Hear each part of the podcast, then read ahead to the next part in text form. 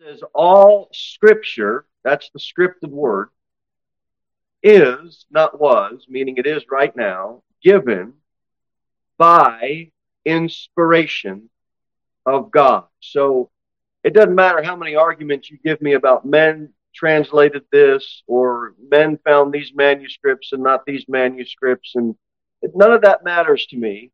What matters to me is that it was given by God. It was given by inspiration of God. And if it's inspired of God, we don't have to worry about man. And is profitable. Now here's the seven things. Doctrine number one. Reproof number two. For correction number three. For instruction in righteousness number four. That the man of God may be perfect number five. Truly furnished number six. Unto all good works. I'd say that the Word of God, the Scriptures, are pretty important, wouldn't you? All right, go to Philippians two. Philippians chapter two. See what we find in the sixteenth verse. Philippians chapter two, verse number sixteen.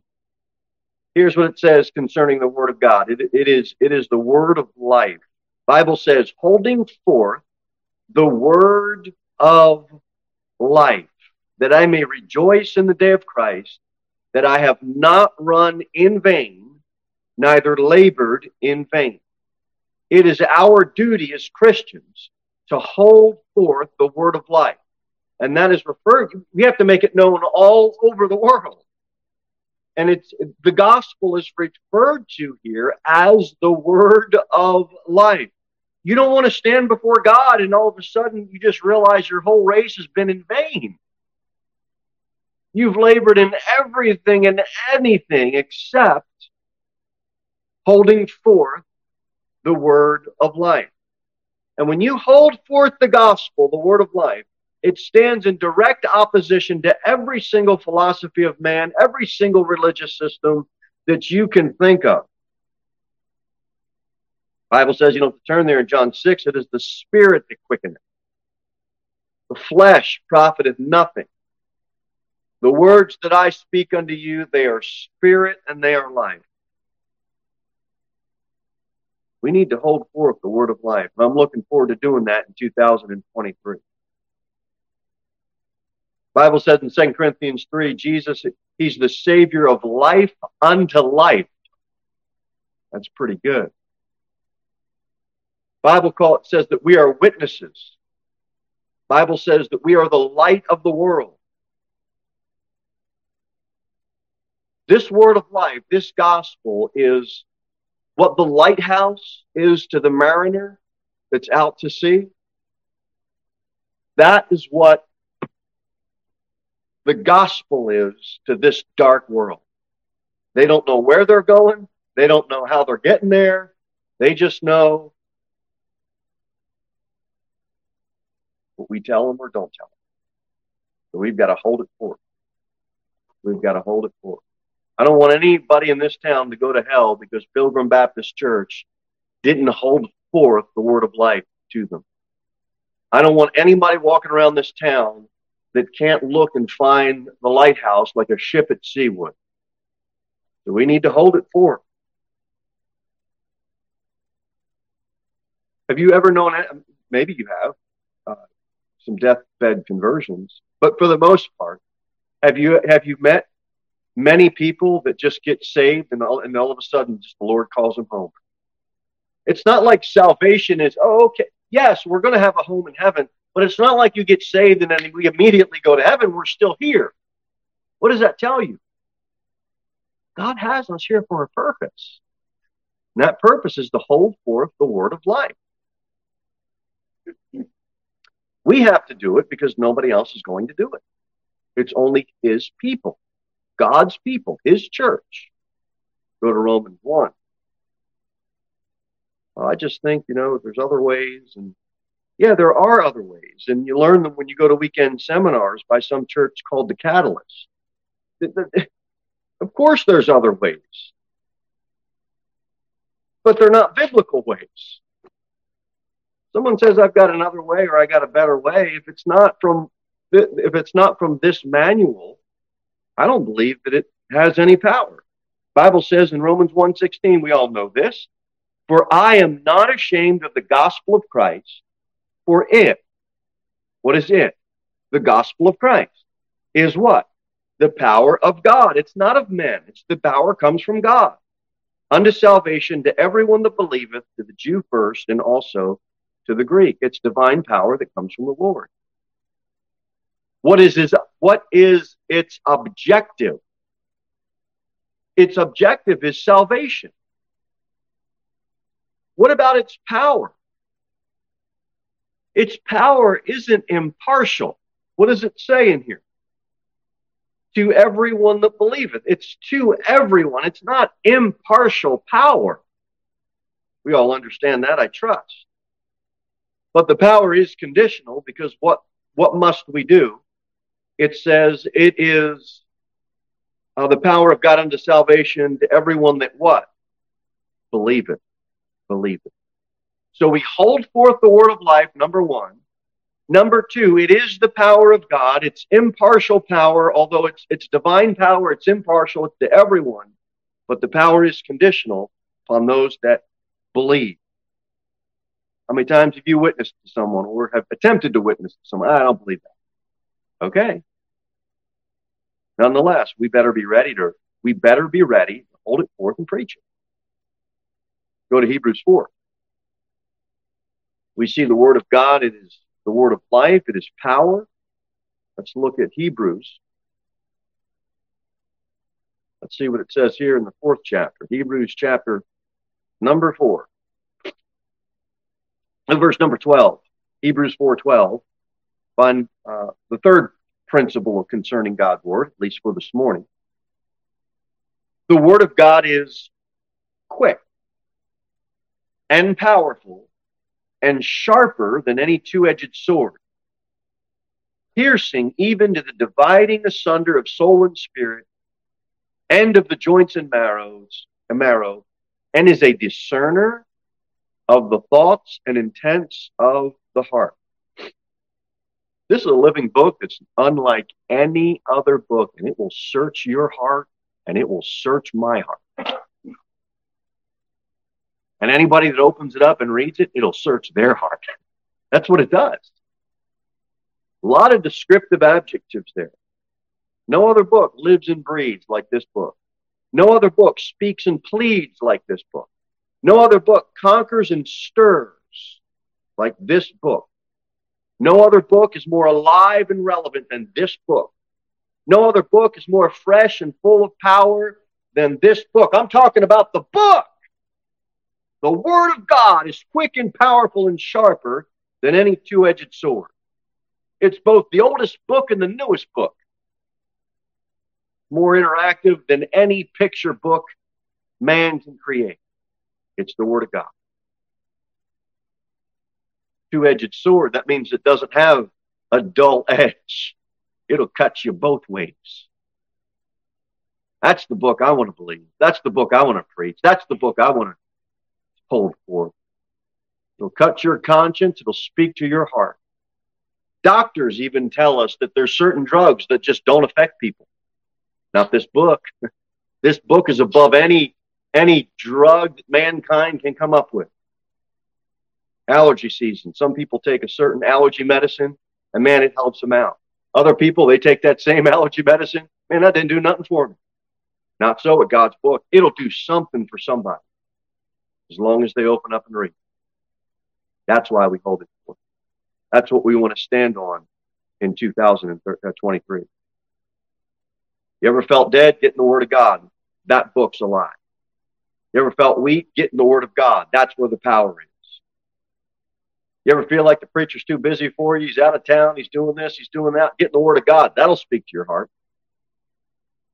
You want an unbiased approach? Go to the Word of God. The Word of God won't discriminate. You might get a biased opinion from me. I might get a biased opinion from you. Not from the Word of God. Not from the Word of God. What does that verse tell us in Hebrews four? We should filter everything through the Word of God. And it'd be better for it. Number four, let's go back to the book of Psalms. Psalms one nineteen. Psalms one nineteen, look at verse one oh five.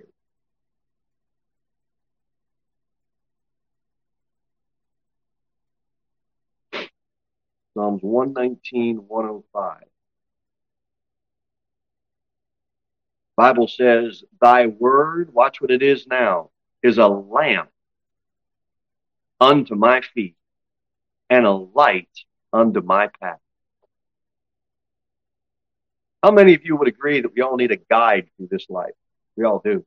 I mean, I'm looking around and I'm counting one, two, three, four, five, six, seven people that have glasses on.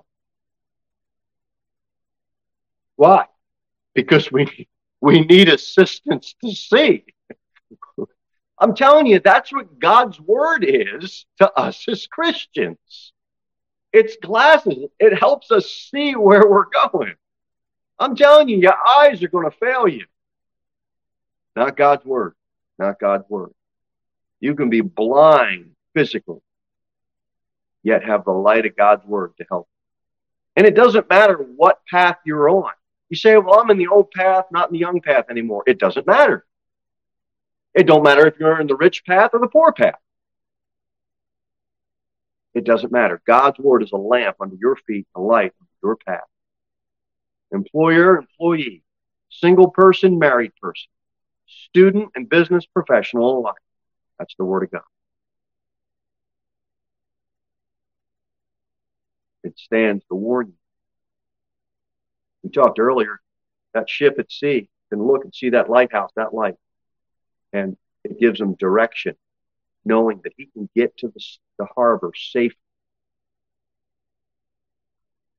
He'll know how to steer, which way to go. I'm telling you, young people especially. The application for you is, this book will help you not make a shipwreck of your life. That's the word of God. Older folks say, well, I've already lived my life and I haven't made a shipwreck out of it. Most of them will testify to you that they stuck with the book. And most of the regret that you will hear from the senior saints will be, I got away from what the Bible says and I did it my way.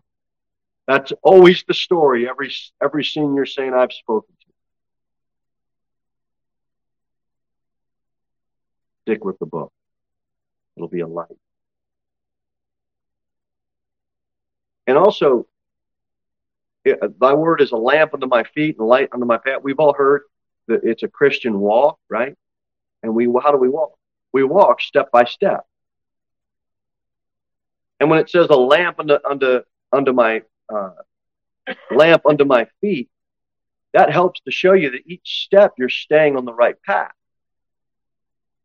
You know how it goes. If you've hiked any of the trails in Tennessee, you get on the you get on the right path, and you're hiking down through the path. It's not like you can't get off of that path. You can, and you have to let your kids know. Especially, I mean, you can't even take little ones to some of the places. Unless you got them strapped to you. Because they slip and fall, that's it. They take one step over to the right or to the left, that's it. Go ahead and close this book. And you'll end up stepping so far off the path, you won't know the Bible from third base. And it'll just, it'll that'll be the, the ruin of, of your life. It says, my feet. See that in verse one oh five? It says, my path. Don't walk in my footsteps. I'm not walking in your footsteps. You know what I got? You know what you got? A personal walk. My feet. My path. This is a personal, intimate walk that you and I as Christians have with God. And if you're walking, that means you're moving. That doesn't mean you're sitting still. well, preacher, I can't get around like I used to. Well, you can still read your Bible.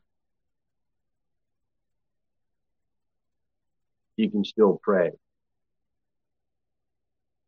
You know what all the senior saints are doing? All the stuff that the younger saints say, you know, we really ought to do more of. Well, they're already doing the more of. we we want to get out and move and do the physical stuff, and we tend to put aside, yeah, we'll pray later. We'll pray twenty minutes uh, some other time. Right now, I've only got two. Don't we do that? The idea is you've got to keep moving. It's a walk. It isn't, I'm just going to stand still. Also, walking involves moving forward. The Christian life is an advance. The Christian life is a holding forth. The Christian life is a walk.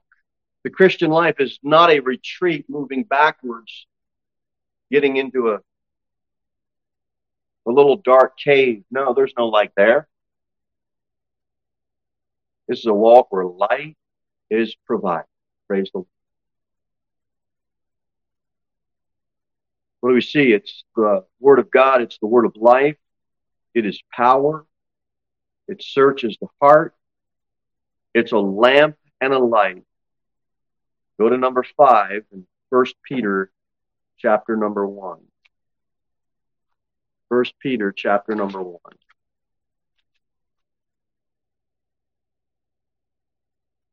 Verse number twenty-three. First Peter one.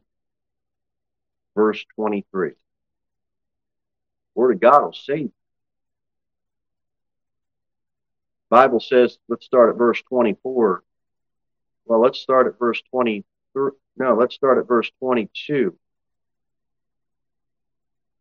Seeing ye have your have purified your souls in obeying the truth through the Spirit and the unfeigned love of the brethren. See that ye love one another with a pure heart fervently. Now, you can't do that without a purified soul. That's why there's wars and fightings and, and, and all of that. You've got to have your soul purified. We, we, and that's what we have. Verse twenty-three, being born again. John three seven, you must be born again. Not of corruptible seed, but of incorruptible. Here, here it is. By the word of God, which liveth and abideth forever. Every decade. They had it my parents' day, they had it my grandparents' day, they had it my day, they have it my kids' day, they're going to have it my kids' day. Every decade, they're going to have some guru that's going to show you how to get personal power. And he's going to show you all the self-help stuff. And you're going to get real excited. And you're going to get yourself some hustle muscle.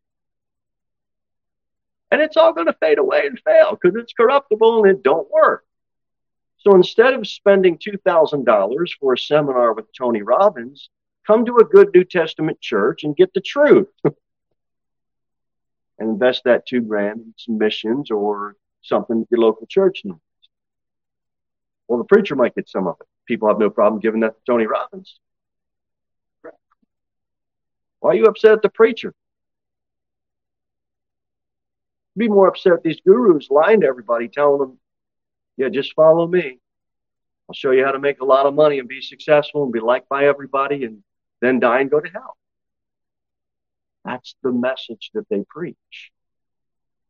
I'm thankful I've got a purified soul. I'm thankful that I've been born again by the Spirit of God. And then the Bible says, kind of sums up what we just talked about, for all flesh is as grass.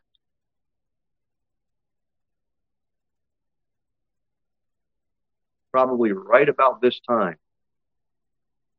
is when people start longing for the spring because they want some fresh grass. There's just something deadening about the grass faded. There's something deadening about all the animals can eat. It's just dead grass. Dead.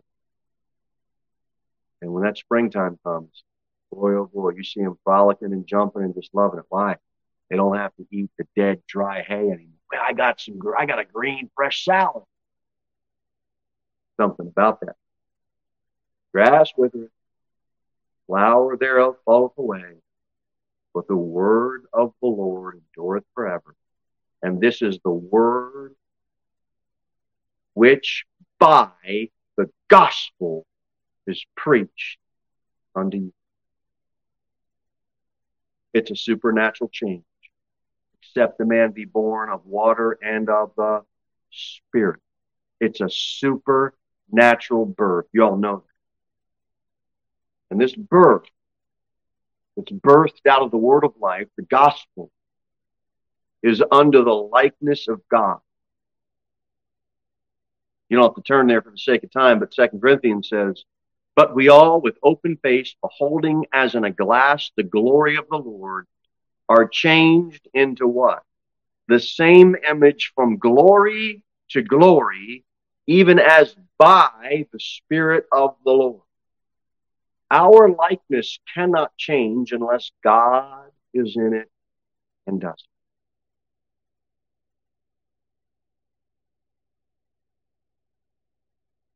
Everybody knows with January, it's the month of New Year's resolution.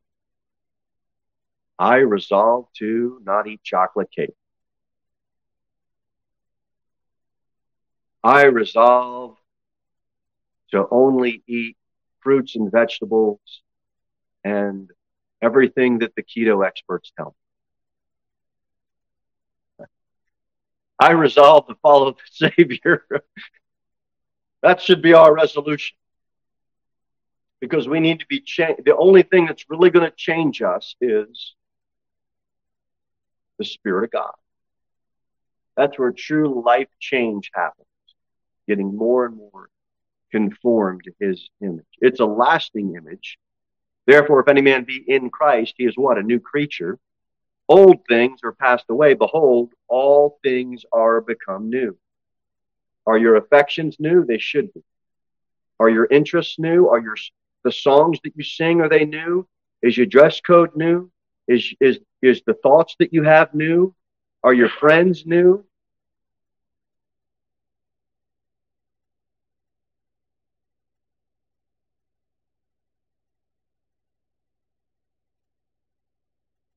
See verse twenty-three in First Peter. First three words, it says, being born again. Now, men may not think of it this way, but I'm going to compel you to think of it this way. Women can relate to this very easily. Because I would guess when re- women read that verse, they probably think, I do not want to go through the pains of childbirth again. I thought that was all behind me. Who wants to be born again? I'm telling you, there is some labor pains. Before you are born again spiritually, you are going to go through the anguish of the labor pains. There is going to be some conviction about sin, and there is definitely going to be some wrestling with God, and you are going to have some anguish and pain over your condition before God. You're being born again. There's pain in that. And this idea that you're just going to repeat this prayer and we're going to attract you with some bells and whistles. We're going to make you feel real good and get your emotions real high. We're going to dangle a carrot at the end of the stick. And then somehow, some twenty-two-year-old youth preacher is going to sign your Bible and tell you that you were saved. That is wrong.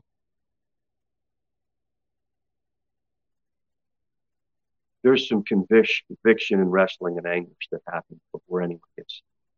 That's what happens during a birth. That's a birth, being born again. Number six, go to Ephesians five.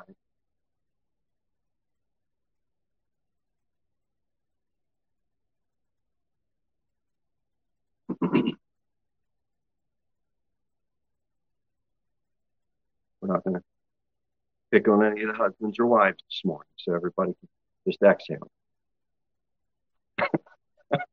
we're we're gonna We're going to talk about the sixth principle, which is the Word of God cleanses. The Bible says in Ephesians five twenty-five, husbands, love your wives, even as Christ also loved the church and gave himself for it, that he might sanctify and cleanse it. How? With the washing of water by the word. If you have one lamp in your room, which most people have at least one house, one room in their house where they've got a lamp, and you turn that lamp on at seven or eight o'clock at night, and you're like, man, that's bright. It lights up the whole room. And that's true until you take it outside and you turn it on. You realize it's not really as bright as I thought it was.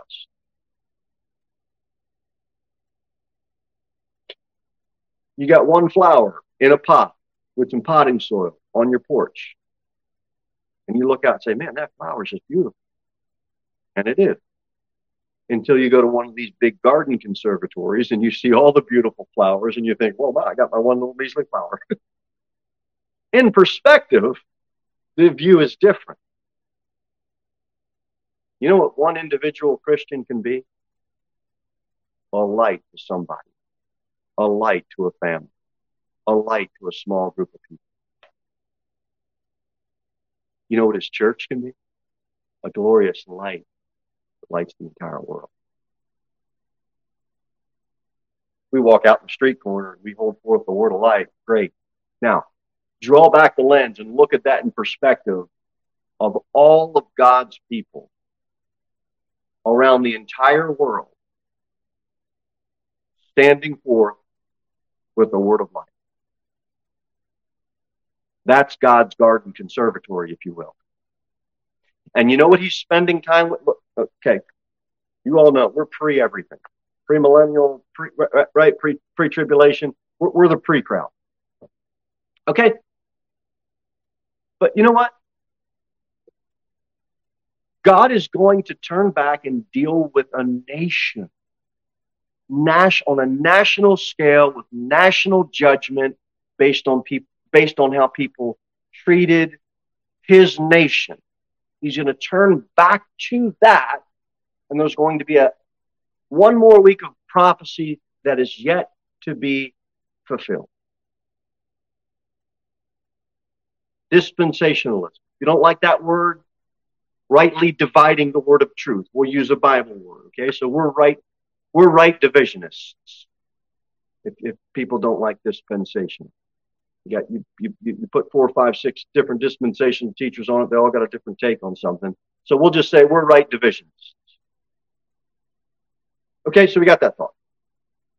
Now put that thought aside, and I want you to grab this thought now.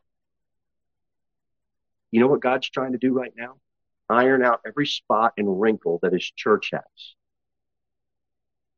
and make it glorious so we can hold forth the word of life. That is what he is doing now. He's concerned about his bride. He's concerned about his church. And the same way a husband is concerned about his wife, he's not going to take her out in public and make her look like a fool and say, look at this spot, look at this wrinkle, look at this flaw, look at this fault, look at this sin, look at this. What husband would do that? Unfortunately, nowadays, there are some knuckleheads that do that. And you know what God wants to do? He wants us to hold forth his word, preach his gospel. And when we go out there, he's not looking to embarrass us. He's looking, what he wants to do is iron out all the wrinkles, take away all of the spots, and present it so that the world sees him. It's for his glory. Right now, God, through his delicate care and his delicate love, is just trying to pull out some weeds. That doesn't mean anybody's coming out of the church. It's just meaning he's trying to make it look all pretty and nice, so that it's glory, for his glory. The cleansing, the delicate washing. How does that occur? Word. Word. The washing of water by the word. The word cleanses. Last one. Go to Luke twenty-one. Luke twenty-one. Last one. We'll be done.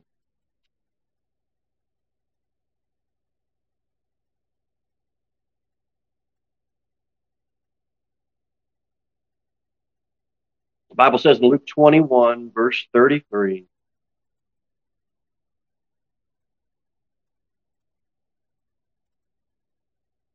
heaven and earth shall pass away, but my words shall not pass away. Same in Matthew twenty-four, thirty-five. Same, same thing. Jesus said they're not going anywhere. You know how many people have tried to burn the Bible? How many people have tried to get rid of the Bible? Well, there's more of the older manuscripts, and they're older and they're more, so they've got to be better. Maybe the good ones were the ones they were trying to take up and burn.